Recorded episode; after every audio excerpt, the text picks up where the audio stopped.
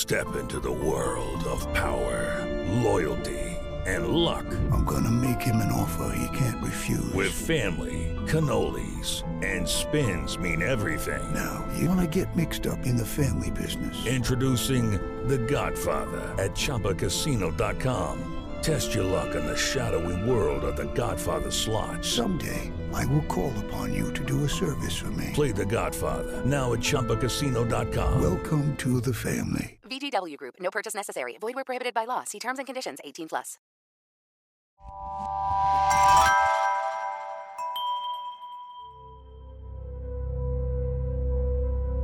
I'm Ken Harbaugh, host of Warriors in Their Own Words. In partnership with The Honor Project, we've brought this podcast back at a time when our nation needs these stories more than ever. Warriors in Their Own Words is our attempt to present an unvarnished, unsanitized truth of what we have asked of those who defend this nation. Thank you for listening, and by doing so, honoring those who have served. Last episode, we heard from Colonel Bill Gara, and today we're finishing that interview. Colonel Gara led the 1st Engineer Combat Battalion during D Day and through May of 1945.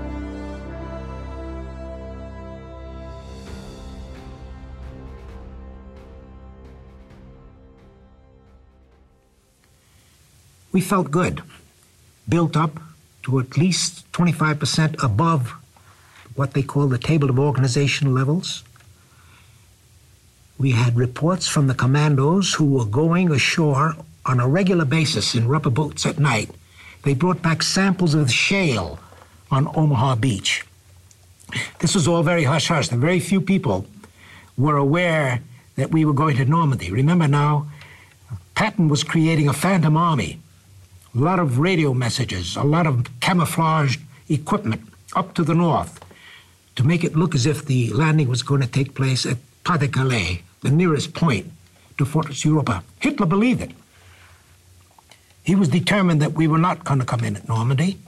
Rommel was sure we were coming in at Normandy, so there was a major conflict there. But we were given excellent advice. The intelligence people were supplying us with low level aircraft, pictures of the underwater obstacles that were being installed. We could watch them. They would take pictures on a regular basis so we could see what was going in. They were putting in three banks of underwater obstacles, miserable things. The first one was a 10 foot high steel fence with Tellermines located so that as boats came in, they'd run into this steel fence, probably get blown out of the water. And then, about 50 yards closer to the high water mark, the second line of obstacles, consisting of concrete posts dug into concrete embankments, and then a Tellermine on the face of this concrete post, which was about 12 inches by 12 inches, so that they were facing to the sea as a boat would come in and they'd ram into that Tellermine and literally get blown out of the water. That boat would normally be handling 34 troops. And then, about 150 yards from the high water mark, the third line of obstacles, and these were called hedgehogs. They were steel angles with sharp edges, again embedded in concrete, facing to the sea. And as the boat came in, they would probably penetrate if they hit these steel uh, angles. We could watch these going in. They were being put in by prisoners and by civilians. We could see them working with horses and towing uh, the elements of the underwater obstacles. We knew what was at the beaches. They took pictures of the pillboxes. We knew that they were very, very strong emplacements. An entire year was spent in the Florida beaches. An entire battalion of some 750 men and 34 officers were being trained for an entire year to work with Navy elements, something like Seabees, trained in the removal of underwater obstacles, creating gaps so that the boats could get through.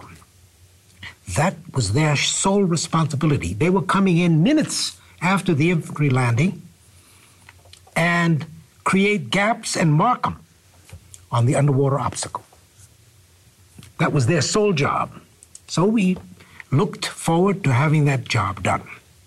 Mid April, we get word to load on buses and trucks and whatever, officers only. We have no idea where we're going. About four hours later, we arrive at a theater. Officers we discover from uh, all over the 1st Infantry Division, who, as I said, were spread out all over southern England. Now we're at the theater. And we're milling around in the theater. A lot of smoking, a lot of talking, and nobody knows why we are we here. And then we see a little guy come up to the stage, stand in the middle, doesn't say a word, just keeps looking around. Somebody spots him and says, That's Montgomery. He doesn't say anything. There was no yell for attention. It takes about three or four minutes, and now the theater is as quiet you could hear a pin drop. He waited for them to recognize that he had something to say. Now we are there. And Montgomery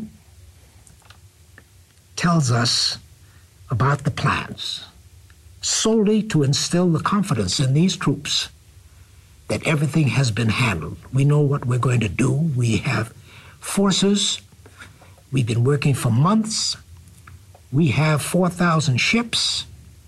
We've got two and a half million tons of equipment and supplies for this invasion. We have one and a half million men. And we're going to take Fortress Europa. And men, here's how we're going to do it. Fortress Europa reminds me of the department store Harrods. You guys know Harrods in London, don't you? Well, you know that people haven't had much opportunity to buy goods, so Harrods has placed all of their goods in their windows. They've got a beautiful window display. Their goods are in the window display. Fortress Europa is like that Harrods window display. We're going to break through that window display and we're going to find they have nothing in the inventory, nothing in the storeroom. And we're going to get there probably in late September. Now, this is in middle of April. Would you believe we got there on September the 13th to the Siegfried line? That son of a gun's prediction was terrific. But we felt pretty darn good. We had battleships that were going to blast the dickens out of those gun emplacements. We had planes that were going to drop bombs al- along the entire front to provide shelter for us when we came in. We'd have shell holes to get into. We were reinforced. We were trained. We had gone to Woolacombe Training Center where they had duplicated conditions, exactly as they were shown on the uh, aerial photos. We had run through these obstacle courses at Woolacombe in England. We felt ready. And now the problems. You may recall that it was planned that the invasion would take place when the seas were right, on June the 5th, 1944. Heavy seas. Weathermen say to the, Eisenhower and his staff, no can do. Uh, we'll have to postpone it. Looks like there's going to be a break in the weather on the 6th. Put it off for a day. By now, we're aboard ships. We're aboard the vessels that were going to take us to Omaha Beach. So we're very apprehensive now. What happened? We're out at sea, postponed until the 6th. There was going to be a break in the weather. The morning of the 6th, the H hour on D Day, 0630. The small boats are put into the sea 11 miles from shore. They travel at five knots. It's going to take two and a half hours to get to shore. Heavy seas, 20 mile per hour winds from the northwest. Men are getting seasick as we're bouncing in. We hear a lot of firing from our battleships, rockets being fired. Everything now is very tense. We notice that the boats are drifting with the wind away from our target areas. we have a secret weapon. Very few people know that Winston Churchill, over the years, developed a secret weapon, DDT, dual drive tanks. We was to have 32 dual drive tanks arrive on our beach alone, on our sector. Our sector was four miles wide. We had a primary mission of knocking out the enemy walls, the pillboxes within the 1st Infantry Division sector, four miles wide. DDT tanks were going to provide the initial artillery for us to fire directly at the pillboxes, the entrenchments, and of course, enemy troops. DDT tanks were equipped with a rubberized canvas skirt around the tracks. They had a high manifold that came out from the exhaust system. They had twin screws and they had a periscope. And these DDT tanks were coming in on LCMs, landing craft mediums. They were going to be about two miles from shore.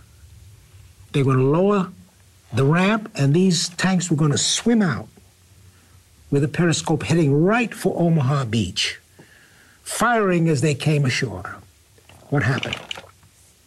Four of the 32 were able to get through the heavy seas. The rest was swamped.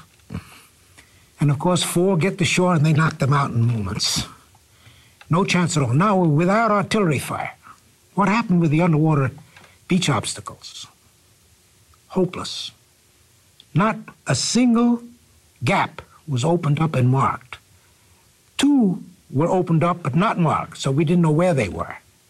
So the small boats are coming in with 34 men and a few officers aboard and just bumbling their way into shore we did not have a single one of the gun emplacements, the pillboxes knocked out. The heavy fire from the battleships all went beyond the shore area. Overcast. They couldn't get a good reading on where they were firing. The air bombardment went inland. Again, overcast. There was not a single trench or shell hole created for the troops to run into when they arrived. It was almost unscarred. The beach area of Omaha Beach was almost unscarred. We were swept as much as 1,200 yards from our proposed landing point. So for the first four hours, it was a fiasco. Scrambling, tooth and nail, to get ashore and work your way up. They were hung up on beaches at the landing points.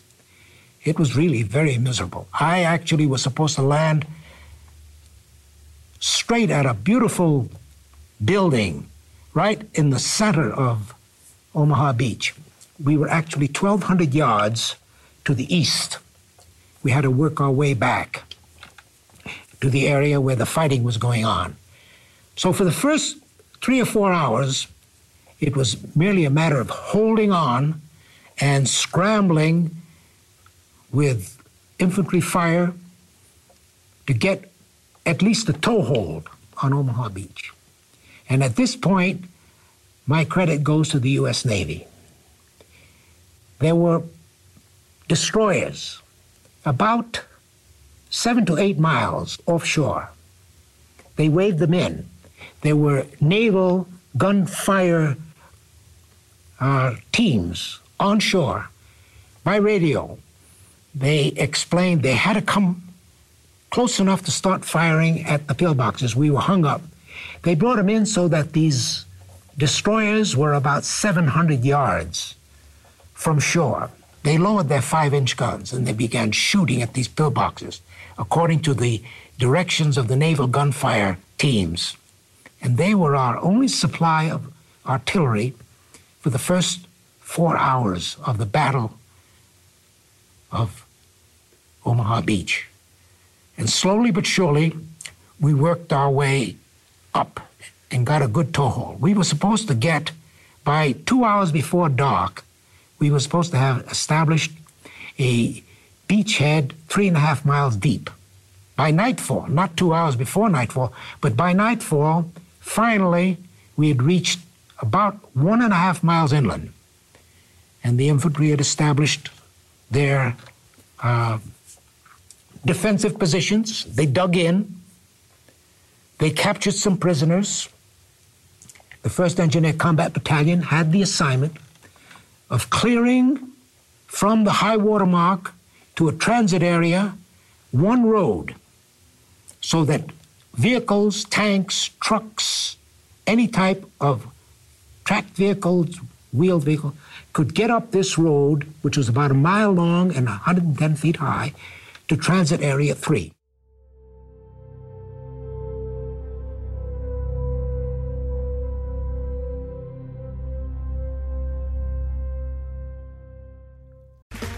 Okay, round two. Name something that's not boring. A laundry? Ooh, a book club. Computer solitaire, huh? Ah, oh, sorry, we were looking for Chumba Casino. That's right. ChumbaCasino.com has over 100 casino style games. Join today and play for free for your chance to redeem some serious prizes. ChumbaCasino.com. No purchase necessary. Full prohibited by law. 18 plus terms and conditions apply. See website for details. Today's episode of Warriors in Their Own Words is brought to you by BetterHelp. Everyone has something that interferes with their happiness, whether it's isolation during the pandemic, stress and anxiety, grief. With BetterHelp, you can get matched with a licensed therapist and connect online. It's safe, private, and convenient, so you can start feeling better as soon as possible without ever having to go to an office. It's not a crisis line, it's professional counseling tailored to your needs, wherever you are in the world and whatever you're struggling with. Warriors in Their Own Words listeners get 10% off their first month of BetterHelp. Visit our sponsor at betterhelp.com/warriors. Join over 1 million people taking care of their mental health with BetterHelp. Again, that's betterhelp.com/warriors. Now, back to Colonel Gara.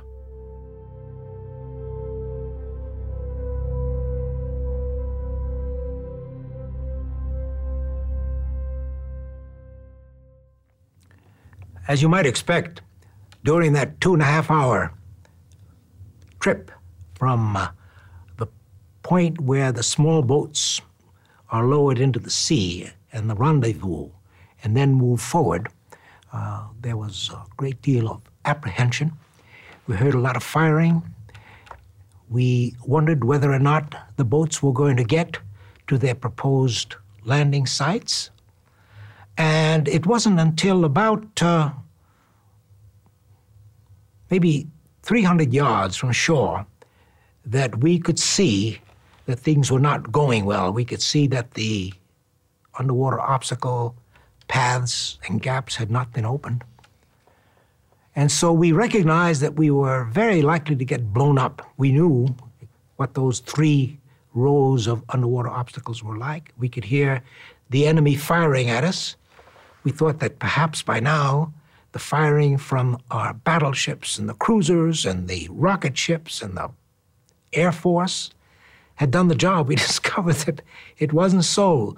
They kind of hunkered down until this was all over. Obviously, all the firing from the vessels in the air must stop when the friendly troops begin arriving. So now they come out of their holes, and there they are waiting to give us a hard time. The small boats on uh, arriving toward shore, the objective was to get as close to shore as possible and then drop the ramps so that the troops don't come in with water up to their shoulders. They're carrying equipment. They have gas masks. They're carrying 40 pound satchel charges. They have a rifle. They have extra ammunition. They have their rations. They're loaded down. And so the objective is to try to get those small boats as close to shore as possible once they get by the underwater obstacles. Well, of course, it didn't happen. By the way, the small boats are totally under the control of the Navy personnel. We have no say. The officer in the boat has no say whatever about what happens. He'll lower the ramp and you just start running and swimming and wading yourself ashore. And that's uh, exactly what happened except, of course, as I explained, they were swept 1,000 to 1,200 yards away from where they were destined to land. So, as I explained, uh, our job was to do what we could to advance the infantry. The infantry was terribly worried with anti personnel mines. The Germans had developed a mine called a shoe mine, and these were made out of wood and very difficult to detect with mine detectors, so they had to be literally blown up. Our job was again using Bangalore torpedoes, creating gaps so that the infantry troops who were pinned down and afraid to run up through these anti personnel mines to open up gaps and mark them so that they could scamper on up. And that was what was done, uh, oh, starting at about uh, H plus two hours. Instead of 6.30, it wasn't until about 8.30 and 9 o'clock before we were able to open up gaps and get infantry troops ahead of us so we could get on with the job of clearing a 15 foot deep and a tank ditch, removing the obstacles, removing mines, and get that road open because now the beach was getting cluttered with vehicles that are coming ashore. They're on a schedule, and the beach is cluttered with vehicles and they can't get off. The 1st Engineer Combat Battalion had exit E1 to open on Omaha Beach, removing all obstacles from the path and get up to that transit area so that the vehicles can get up there and remove their waterproofing materials and then get ready to get on with the battle. There were four engineer battalions involved on Omaha Beach. The 1st Infantry Division had Exit E1. The 29th Infantry Division had a road of their own, and there were two independent combat engineer units assigned to open similar roads. There were four roads to be opened by nightfall on D Day to get all the vehicles up into different positions. As I said, we are very fortunate in getting a number of these paths open so that the infantry could get up and provide some protection for us. We really didn't get organized until about 11 a.m. By that time, I was able to move that 1,200 yards back. We were able to uh, radio in one of the reserve companies, our C company, to help us. By 11 o'clock, we were getting our troops organized. The officers now finally made contact with their people. We, we actually commandeered a bulldozer that happened to be there without a driver. We filled in that tank ditch. We removed the mines. And by nightfall, we had exit E1 open. Actually, by 1700 hours, 5 p.m., I had radioed and said you could start sending vehicles up exit road E1 to the transit area. By nightfall, exit E1 was the only road open on Omaha Beach. The others were still bogged down with the troubles that I just described, also in the very same areas that were creating problems for us at Exit E1. For that particular accomplishment, the 1st Engineer Battalion was awarded its third Presidential Unit Citation. We had earned one in uh, North Africa, and another one, and this was the third for that work. Now, what did we discover? Beside all these miseries that I just described, with failure to provide naval gunfire to knock out the pillboxes, failure of the U.S. bombers to provide shelter for us, at least along the beaches, and knocking out some of the emplacements. The good part about the Air Force not a single German aircraft was anywhere in the area. Can you imagine what that could have done? Just one plane alone. I told you in North Africa there were two planes up there. We couldn't even put a motorcycle on the road. Can you imagine what enemy air would have done to our troops who were spread out along the beaches? The Air Force did a heck of a job to keep the German air from getting to the front. The Navy did its job by bringing in those destroyers and give us the fire to knock out the pillboxes. The artillery units attached to the 1st Division were unable to get in. They were coming in on ducks. They were swamped like the DDT tanks were swamped. We discovered on capturing German prisoners another great surprise. Unfortunately, not a very good reflection on our intelligence. I told you intelligence was doing a great job on providing us with info prior to the invasion, but they didn't tell us that a German infantry division, 352nd German Division, had been brought from the Russian front to the Normandy beaches to rest up. They'd gotten themselves beat up. They thought there was going to be a quiet sector. They were at a city called St. Lo, 25 miles from Omaha. The night before the landing, we landed on June 6th. On June 5th, that entire 352nd was brought up to the Omaha beach to participate in anti invasion exercises. And they were there, 10,000 men. And some of the prisoners said for a, a, few minutes we were hesitant to fire on you. We thought that the Germans were putting on a very realistic exercise.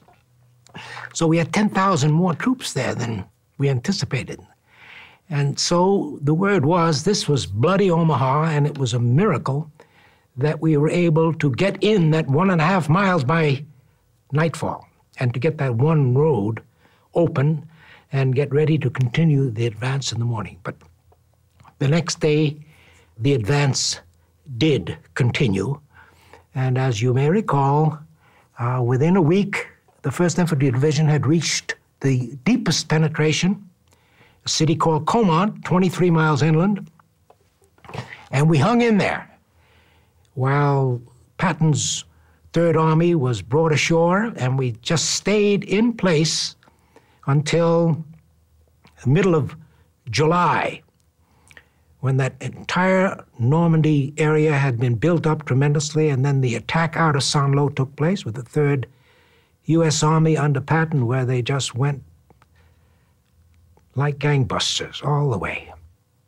Now, the First Division had the toughest job of all. Their casualties were less than half of the adjoining division that came in, a green unit, the 29th.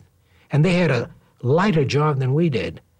But all of that illustrates what effect the baptism of fire, what effect experience and having gone down the road, what a difference it makes, and how wise the commanders were in choosing units that were trained properly, that had been in battle before, to exercise these um, assault landings.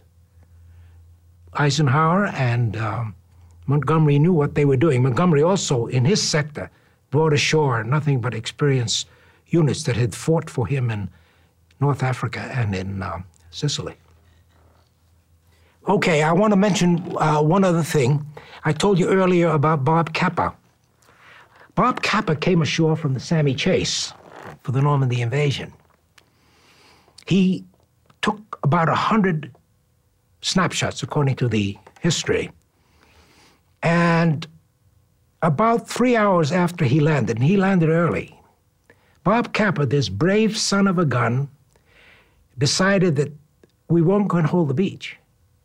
And he didn't want these pictures that he took to go to waste. He got on one of the boats returning. He returned to the ship. Now, this is a gutsy guy that I told you about in Troina. He decided he was going to get killed. He left the beach.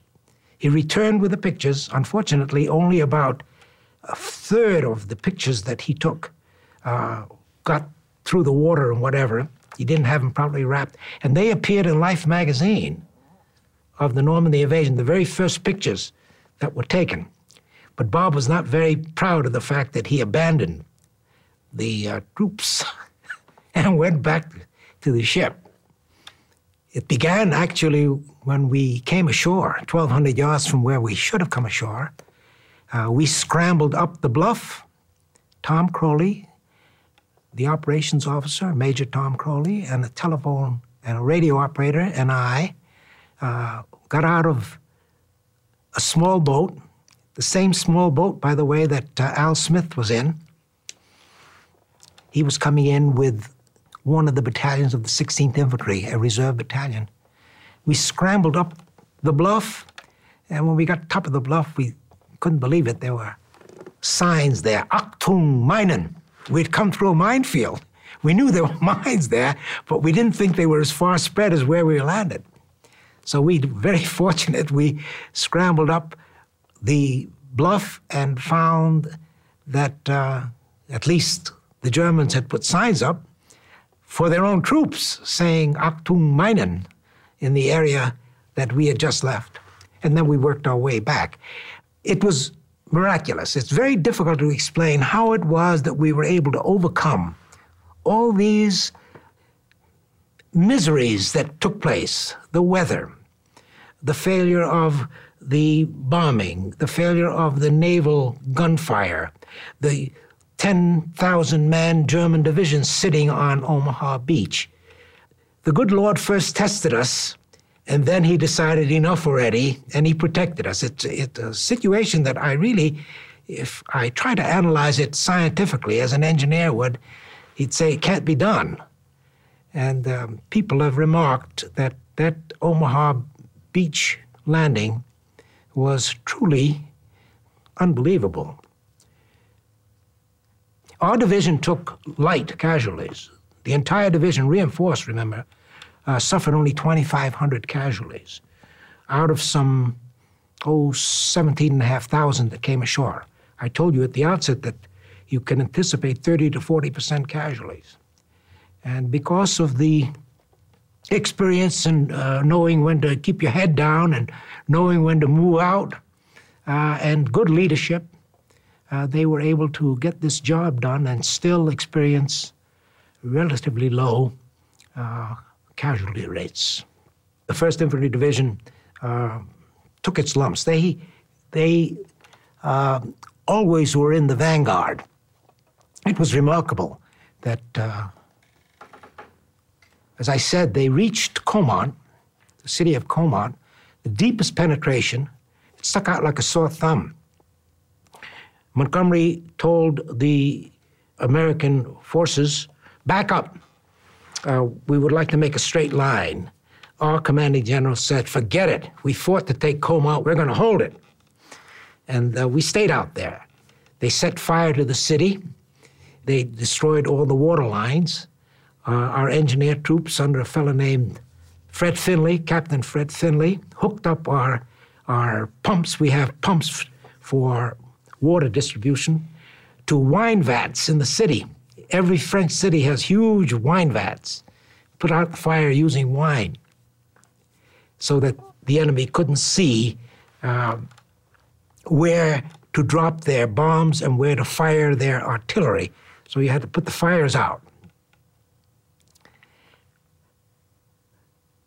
The First Division then broke open St. Lo so the Third Army could go through. The First Division was moved from Caumont down to St. Lo with orders to break through the enemy resistance at St. Lo, open the roads, and now Patton took off and we followed. Third Army on the right, First U.S. Army now, of which the 1st Infantry Division was an integral part following to the left. And in rapid order, why, the move was made as Montgomery predicted. We arrived in Germany on the Siegfried Line by early September, several weeks before.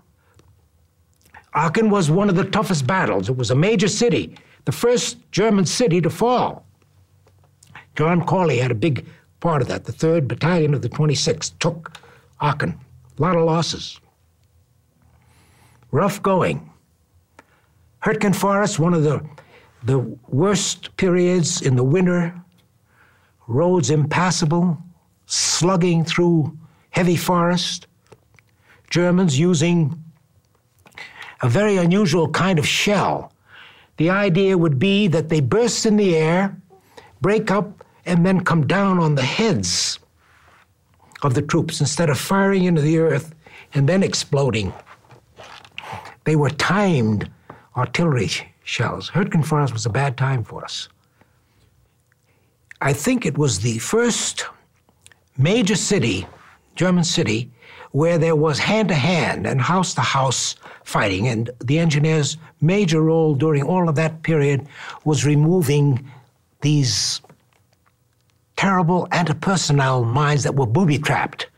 The Germans were so clever about creating uh, booby traps. You open a door, there was a, blast. If you uh, thought that you might like a souvenir, they would leave a beautiful German bayonet. You go to lift the bayonet up, it'll blow you up.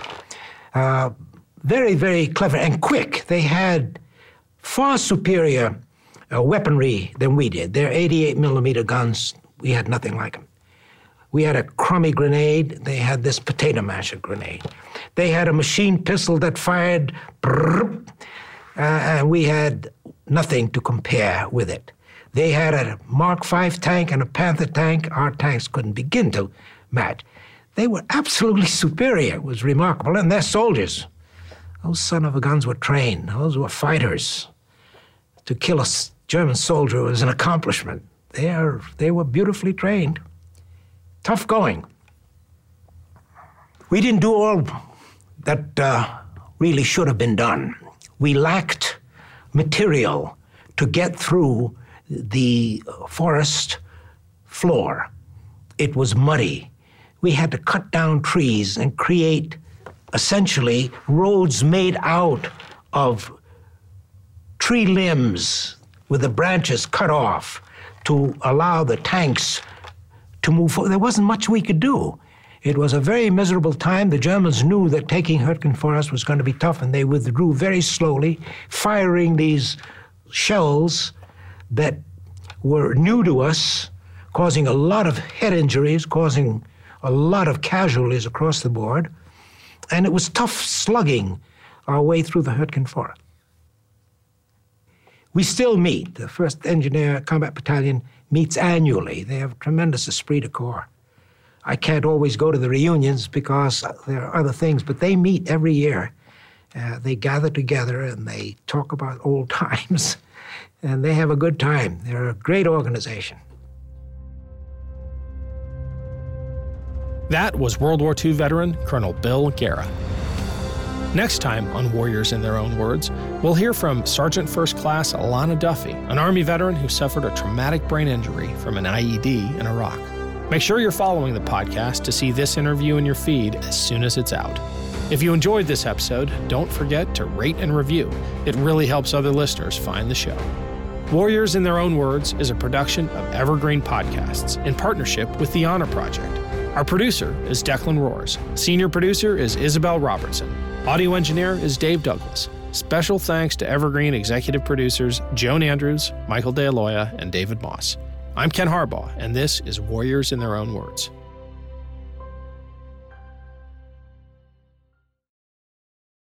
Step into the world of power, loyalty, and luck. I'm gonna make him an offer he can't refuse. With family, cannolis, and spins mean everything. Now, you wanna get mixed up in the family business. Introducing The Godfather at ChumbaCasino.com. Test your luck in the shadowy world of The Godfather slot. Someday, I will call upon you to do a service for me. Play The Godfather now at ChumbaCasino.com. Welcome to the family. VGW Group. No purchase necessary. Void where prohibited by law. See terms and conditions. 18 plus.